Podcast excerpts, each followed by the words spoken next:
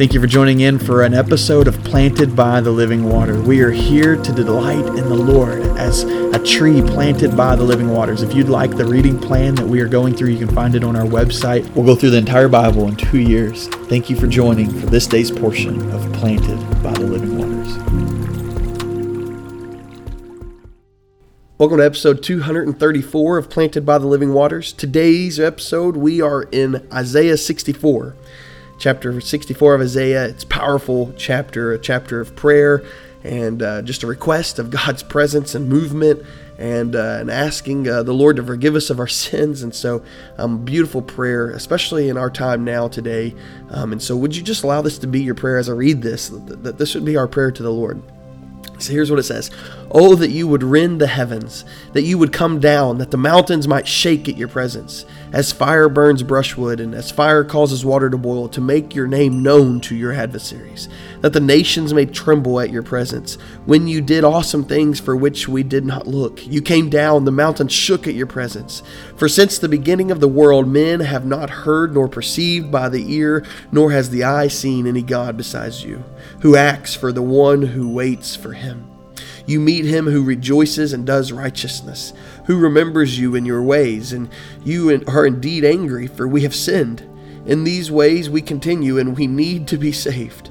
But we are like an unclean thing, and all of our righteousness are like filthy rags. We all fade as a leaf, and our iniquities, like the wind, have taken us away. And there is no one who calls on your name, who stirs himself up to take hold of you. For you have hidden your face from us, and have consumed us because of our iniquities. But now, O Lord, you are our Father.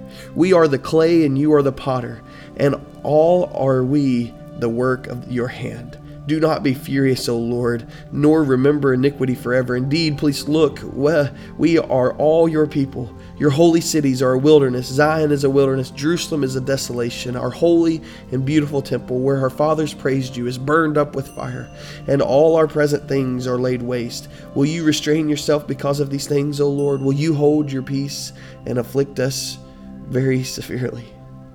And you hear this prayer and and and, and it's a time of place uh, where the Jews, Israel, um, really were struggling. The, they looked at their city and everything was desolate. It was uh, um, broken. They're coming back from exile and they come to a place where everything, their temple in which their forefathers and their, their ancestors all have praised the Lord and found the presence of God, the presence of His holiness coming in the Holy of Holies. And now they, they just say it's all destroyed and, and, and it's a mess. And, and is that going to hold you back? He, and he says, Indeed, we, we know you're angry for we, we're sinful and we need to be saved. And, and I think about where we are today. And I think about our, our nation specifically. And, and we look at a nation who, who have come to this place where in the past we have praised the Lord, but it all seems to be in ruin now.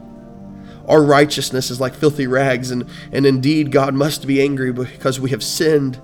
But hear those words in verse 5 In these ways we continue, and we need to be saved. Would you pray this year with me for the salvation of our, our souls, of our friends, of our community, of, of our nation, of the nations? Would we see the beauty of God rending the heavens and coming down and letting His presence be amidst us? Would you pray with me? Father, we love you. We trust you. We ask, God, that you would show us your presence. Lord, even um, if it's your presence of, of judgment, Lord, we receive you in all that you are.